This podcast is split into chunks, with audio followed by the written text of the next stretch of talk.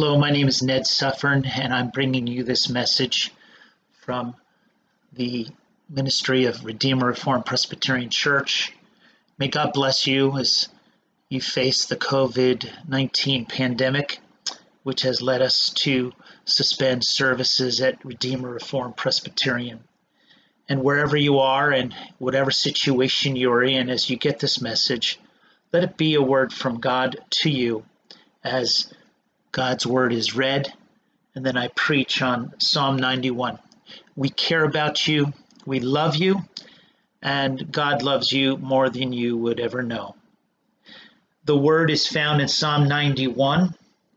He who dwells in the secret place of the Most High shall abide under the shadow of the Almighty. I will say of the Lord, He is my refuge and my fortress, my God, in Him I will trust. Surely he shall deliver you from the snare of the fowler and from the perilous pestilence. He shall cover you with his feathers, and under his wings you shall take refuge. His truth shall be your shield and buckler. You shall not be afraid of the terror by night, nor of the arrow that flies by day, nor of the pestilence that walks in darkness, nor of the destruction that lays waste at noonday. A thousand may fall at your side, and ten thousand at your right hand, but it shall not come near you. Only with your eyes shall you look and see the reward of the wicked. Because you have made the Lord, who is my refuge, even the Most High, your dwelling place, no evil shall befall you, nor shall any plague come near your dwelling. For he shall give his angels charge over you, to keep you in all your ways. In their hands they shall bear you up, lest you dash your foot against a stone. You shall tread upon the lion and the cobra, the young lion and the serpent you shall trample underfoot. Because he has set his love upon me, therefore I will deliver him. I will set him on high because he has known my name. He shall call upon me, and I will answer him. I will be with him in trouble. I will deliver him and honor him. With long life I will satisfy him and show him my salvation. This is the written and the inerrant Word of God. Let us pray. O gracious God and most merciful Father, who has entrusted to us the rich and precious jewel of your holy word, assist us with your Spirit, that it may be written in our hearts to our everlasting comfort, to reform us, to renew us according to your image, to build us up and to edify us, sanctifying us and increasing in us all heavenly virtues Grant this, O Heavenly Father, for Jesus Christ's sake. Amen. We come to worship the Lord today as families in our homes or as individuals in our homes because corporate worship has been canceled by the session to protect vulnerable people who worship with us from the COVID 19 virus and in our desire to help slow the spread of COVID 19 in our community and in the nation as a whole. Our service is canceled, but we have not been canceled, as one leading evangelical pastor put it this past week. And our scripture today invites us first to glorify God, who He is, and how that blesses us.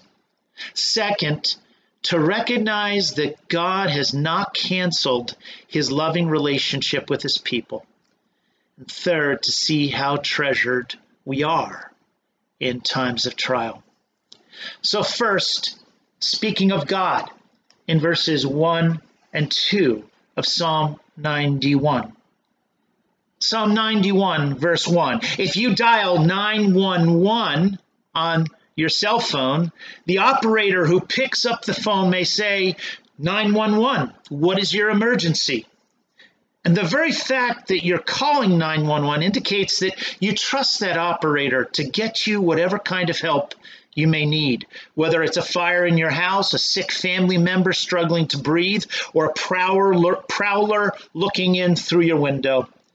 That would produce three different types of first responder dispatches fire department, rescue squad, or police department.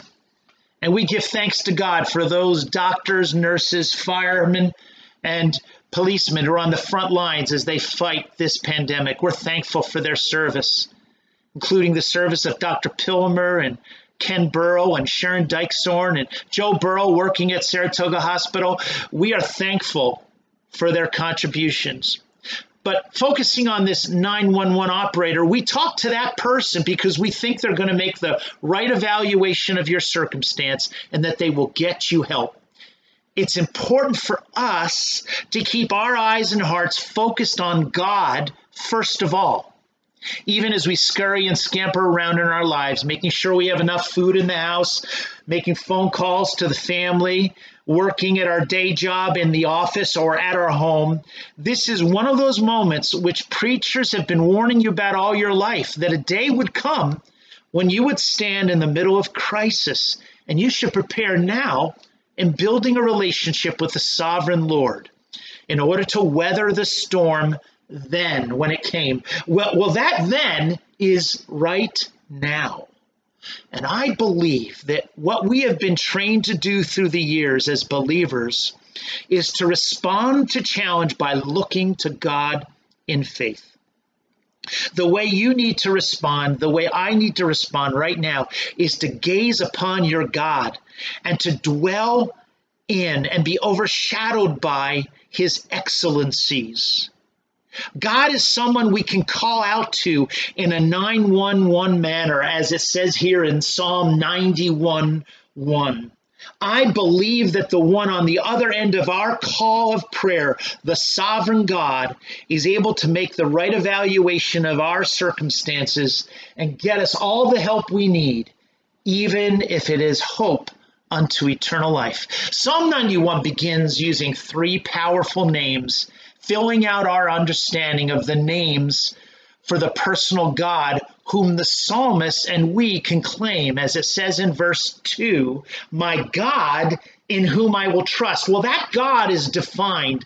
God is a rather a generic name in the Hebrew language, but before that, in verses 1 and 2, are some specific names. Why can we trust this God? Why is it we can trust him in these uh, circumstances, which are the greatest public health emergency in America since the 1918 flu? Why is it that we can trust him in the biggest economic downturn since the 2008 Great Recession? Why is it that we can trust him in one of the most emotionally and socially troubling events since 9 11? Some have said it's even worse than 9 11 in that we are urged by the president and everyone else not to congregate together. At least when the Twin Towers in New York City came down, we came together as a nation, we came together as church people. But now, in some specific, specific physical ways, it's difficult to come together.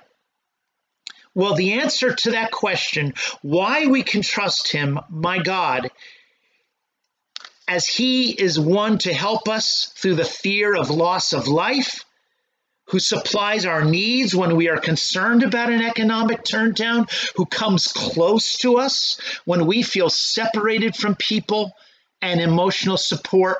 We can come trust Him is because He is revealed as the Most High, verse 1. He is elevated, lofty, supreme, and dwelling on high, yet he calls us to a secret place of the Most High and has communion with us. When we don't have others near, we have him near. He condescends to call us to himself. In Japan, t- families typically have a private sitting room in their home with a window looking out on a beautiful garden where they invite those with whom they desire fellowship and lengthy conversation over tea. Well, there's another room, more like a waiting room near the front door, where you meet with unexpected visitors who are trying to sell you something or, or seeking your signature on a governmental petition, like I had somebody come by my house a week ago. Well, the Most High invites you into his private sitting home, sitting room, so that you can see the beauty of his character, the loveliness of what it means to know him. And he doesn't keep you in a waiting room. The Most High being in the whole universe is worthy of our praise, and he calls us close. He is most high in that he is sovereign from his throne, directing all events, even this COVID 19 pandemic. Even though we don't understand the purpose or the gravity of it all. And yet, this most high sovereign God invites us to a secret place of fellowship. And that happens as we read the Word of God, as the Holy Spirit opens it to speak to us, and as we pray back to Him, where we come to that place where we can ask Him all our questions and yet yield humbly to His goodness, even when we don't always understand His sovereignty. But that's okay. We can trust Him to do right. Genesis 18 25 shall not the judge of all the earth do right. Make use of any time you have. Many of you are busier now than before. Some of you are less busy, but however much time you have, make time to have fellowship with God in the secret place of His sweet welcome to you, whom He knows as an adopted son or daughter. Read the word and pray to him in the secret place. And abide there, it says, that one shall abide under the shadow of the Almighty. Verse 1. When you're feeling bereft of friendship, workmates, fellow athletes, friends at school, the Lord wants you to abide with him, to stay there. And this Almighty One is the strong one. It comes from the Hebrew word shaddad, which means literally burly, muscle man. He's powerful, he's impregnable, able to lay waste to all enemies. And you are invited to abide with this powerful God whom none can defeat. And I invite you to welcome other believers into that conversation with God by calling them up on the phone. You Many of you received a PDF file of our church directory attached to an email this past week. Use it this week. Talk to one another. Help one another emotionally. And then on the phone, share a moment before God where you abide before God in that secret place of the Almighty. God wants to address your need for community and closeness. He is close to you. And he invites you to reach out to members of the church and unbelievers to share with them God's revelation. Secondly, in light of the economic downturn, that's the second point now under the first point, we are faced with the need for refuge, or more specifically, a shelter in the storm. We need a safe place that word in verse 2 that says, I will say of the Lord, He is my refuge, could be understood as a shelter. It's it's a place where you can get out of a rainstorm, like on a hike in the woods, a log kind of shelter, which we used to go to as our family hiked in uh, New England. It's sometimes very humble and common. It could be great and glorious, but it's wherever we can find food and water, clothing, a roof over our head. And this is a place where God is that refuge. He is that shelter. He is like an oasis in the wilderness. God provided shelter for Israel by being a shade over them in the blazing heat of the wilderness wanderings. He was a pillar of cloud by day, and he provided light at night as a pillar of fire, guiding and directing them all the way. In Exodus 13 21 and 22, it says, A pillar of fire to give them light so as to go by day and night. He did not take away the pillar of cloud by day or the pillar of fire by night from before the people. This shelter is the provision for people today. We're concerned for our economic well being. Will we survive the recession that's probably coming? Will we pay our bills individually and as a congregation? One member of our church was just laid off from their job on Thursday. And I am thankful that this member is trusting in the Lord to be their shelter. But for the unbeliever, there is no promise here. For that very same pillar of fire that was there for the Israelites as light was but cloud and darkness for the Egyptians, as it says in Exodus 14 20. Come to Christ if you don't believe in him, that you may have light, not unbearable darkness in this time of trial. This is not a time that you want to prove you can go it alone. You need Christ. And that pillar of fire is a Christophany, a shining forth of Christ, who said to his disciples, I am the light of the world. Come to him in faith today. And furthermore, this uh, name Lord, which is given here, I will say the Lord speaks of the name that was given to Moses at the burning bush. He is totally self sufficient. He can take care of all of his needs, and he has the cattle on a thousand hills. He will bring you what you need in your time of trial. And the third subpoint under the first point of my sermon is that we need to have help with regard to the COVID 19 sickness itself. We need a safe place. The Lord is our fortress, it says in verse 2. Fortress is based on the Hebrew word matsud. It's a castle, it's a defense, it's a fort. And what this means in relation to the virus is not that we are invulnerable to it. We can catch it. We're as liable to catching it as anyone else. So be careful, please. But rather, the Lord is our fortress in regard to what happens afterward if we do catch it. We can be sure that the Lord will allow no disease to proceed further than his good and blessed will for our life. We are safe with him. He is the ultimate quarantine safe place for our recovery. And we shall recovery, recover from the virus, or we shall die safe in the arms of our Savior Jesus Christ. Come to Christ, that if you die, you shall be found in him in the fortress of heaven, which is impregnable to sin and death. So, in the middle of this crisis, look first to God, who He is, in His supremacy, in His might, in His sufficiency to face whatever you need to face. Second point God has not canceled his people, verses 3 to 13.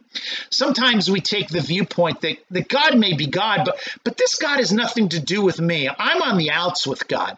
To use the common parlance, if somebody cancels you, they disregard your viewpoints. They despise you. They want nothing to do with you. They don't want to even hear your voice anymore. And one of the phrases out there, which basically writes off my whole generation, is okay, boomer. We know you're set financially, and we in the following generations don't want to hear any more about life from you. At one of our brigade meetings, I had fun with the boys who were throwing that phrase around. Okay, boomer, left and right. Must have been 50 times that evening. But being a good hearted boomer who loves the boys, I tried not to take it personally. And for we who are sinners, this is what we might think has happened to us.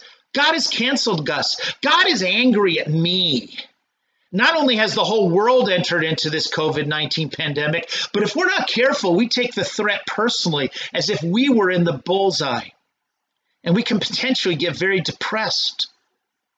But we see how the psalmist here in verses 3 through 13 brings home the truths of verses 1 and 2 and applies them to the reader in some beautiful poetry as if to convince the reader using the power of pictures to convey God's word that this truth of God's care to you is real. I'm talking about you, he's saying here. Verse 3 You are to be delivered from the perilous pestilence. That one's relevant to our COVID 19 pandemic, for pestilence is another word for a plague. And yet the Lord promises us to cover us with his feathers. Verse 4 and personally that we can take refuge under his wings.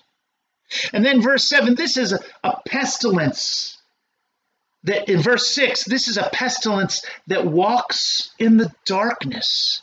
It gets spread around without people knowing it in the darkness. It gets spread by people who are carriers without being sick themselves. And it brings destruction at noonday, verse 6. At noonday, for all to see, it causes people to suffer and some to die in very public and much publicized ways. Remember that family in New Jersey? Did you hear about them that lost four members in one family? Well, the Psalms, God says that this is something that we are not to be afraid of. Verse 5 we are not to be afraid of the terror by night Later, God promises in verse 7 a thousand may fall at your side and 10,000 at your right hand, but it shall not come near you. The Lord declares to you, verse 10 No evil shall befall you, nor shall any plague come near your dwelling. Verse 11 For he shall give his angels charge over you to keep you in all your ways. In their hands they shall bear you up, lest you dash your foot against a stone. This true po- poetic language is meant to convince the reader of the major idea that God cares for his people. You have not been canceled. But it begs the question what if we do get sick? What if we do fall in a battle? Does that mean God forgot his promises? There's two parts to the answer. Let's look at Jesus in relationship to the psalm and then let us look at the devil's ultimate destiny in relation to this psalm as we find it in verse 13. First, in relationship to Jesus. Jesus went into the wilderness to be tempted and tied into the overall message of verse 3 through 13 Satan said, as recorded in Matthew 4 6, If you are the Son of God, throw yourself down, for it is written, He shall give His angels charge over you. That's a quotation of Psalm 91 11. And in their hands they shall bear you up, lest you dash your foot against a stone, a quotation of 91 12. So, why did God inspire the psalm to be so written? Because as poetry, the poet must make pictures of his thoughts. That's what drives them home to our heart.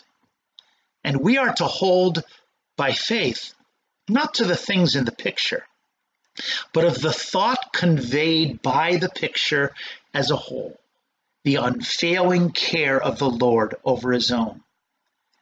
And in relationship to Jesus Christ, as Albertus Pieters put it in a commentary, quote, it was the devil's trick and the temptation of Jesus to seek to make Jesus take hold of one of the details of the psalm by itself, rather than to trust himself to the saving goodness of God on the whole. A saving goodness that brought Jesus forth from the dead on Resurrection Sunday. Unquote. Jesus quoted back, You shall not tempt the Lord your God. And that means at least two things. First, don't deliberately place yourself in harm's way by jumping off the pinnacle of the temple in Jesus' case, or in our case, by being careless about washing our hands and not caring about whether we're transmitting the virus if we face others and uh, have a careless sneeze. Don't tempt God. But even more fundamentally, it means do not demand presumptuously that no harm whatsoever can come to a believer. And if it does, that that harm somehow proves that God does not care for his people. Do not tempt the Lord your God by claiming that you are canceled. If evil befalls you in the next year, if you get sick, if you hit a hard time financially, because ultimately the unfailing care of God for his people is proven in Psalm 91:13. You shall tread upon the lion and the cobra, the young lion and the serpent you shall trample underfoot. This is a messianic claim that Jesus himself would trample upon the devil, who is pictured in the Bible as the roaring lion and the serpent. At the cross, followed by the empty tomb, the seed of the woman Jesus crushed the head of the serpent as promised in Genesis 3:15. And so in Christ we see Satan and sickness and death defeated. And he will care for us now. Psalm 37:25 I have been young and now I'm old yet I have not seen the righteous forsaken nor a seed begging bread and he will care for us unto life eternal, even if we get sick unto death. The third point, verses 14 through 16 God has not canceled you.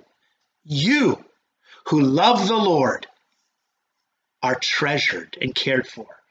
Verse 14, because he has set his love upon me, therefore I will deliver him. I will set him on high because he has known my name. You are set on high in a place of victory because you have known God's name. What's one of those names? The Most High, verse 1. We know his name. Yahweh, our refuge and shelter, who supplies our needs because he is has no needs himself. He is a refuge, a shelter in the time of the economic storm we face. We know his name, Yahweh, the fortress who keeps us in a safe castle with his powerful hands in the face of all illness and danger. We know his name, the Almighty, who is present with us close by us and who calls us to abide under his shadow. Jesus himself is with us by the mediation of his Holy Spirit in the secret place of the Most High. And even if trouble does come, and you see in verse 15 that the psalmist contemplates that trouble will come, I will be with him in trouble. Well, the words of verses 3 through 13 don't magically deliver us out of the human race, out of the fallen human condition. We are susceptible to disease and illness in this age. And yet, He will be with us, and God says, I will deliver Him and honor Him. It says, I will be with Him in trouble, I will deliver and honor Him. Verse 15.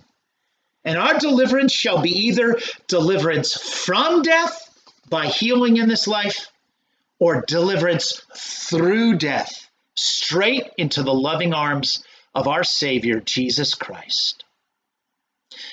One of my friends a, a few weeks ago in the church told me that some people who do not trust in God, for some of them, they, they have no more hope in the presence of this COVID 19 disease than the hope of just one more day to live on planet Earth. And That is a sad place to be. If you are in that place, don't stay there. Put your trust in Christ. Confess your sin to Him. Believe upon Him for your salvation as He has paid the price for your sin at the cross. Put your trust in Him the one who can be your shelter, and the one who is your shelter if you trust in him. The one who died for sinners like you, the one who will lead you like the light of a fiery pillar or the light of a shining cloud all the way to glory. And that is where we end this psalm and end the sermon. It says, With long life I will satisfy him and show him my salvation. Yes, eternal life is given to us now. A long life, yes, an eternal life that begins now and ends never, but continues into the new heaven and the new earth where we will be eternally satisfied in God. God has not canceled you, boomer. God has not canceled you in the greatest generation or millennials or younger ones. I've lost track of the names. God has revealed his names to you and you are cared for completely. God has come close to you through the incarnation of Christ.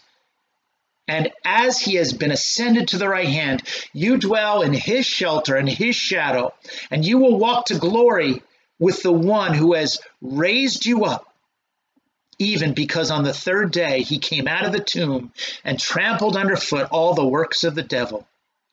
Trust in Christ this day and dial 911 in your prayer life regularly. The one who answers already knows your emergency. But tell him all about it, and he will send you the very help you need in time of trouble. Let us pray. Gracious God, we thank you for your word and for such a Savior as Jesus. We believe in him and we want to walk with him through this time of trial. Thank you for being almighty. Thank you, Lord, for being the Most High, the Lord of all. We entrust ourselves to you. In Jesus' name we pray. Amen.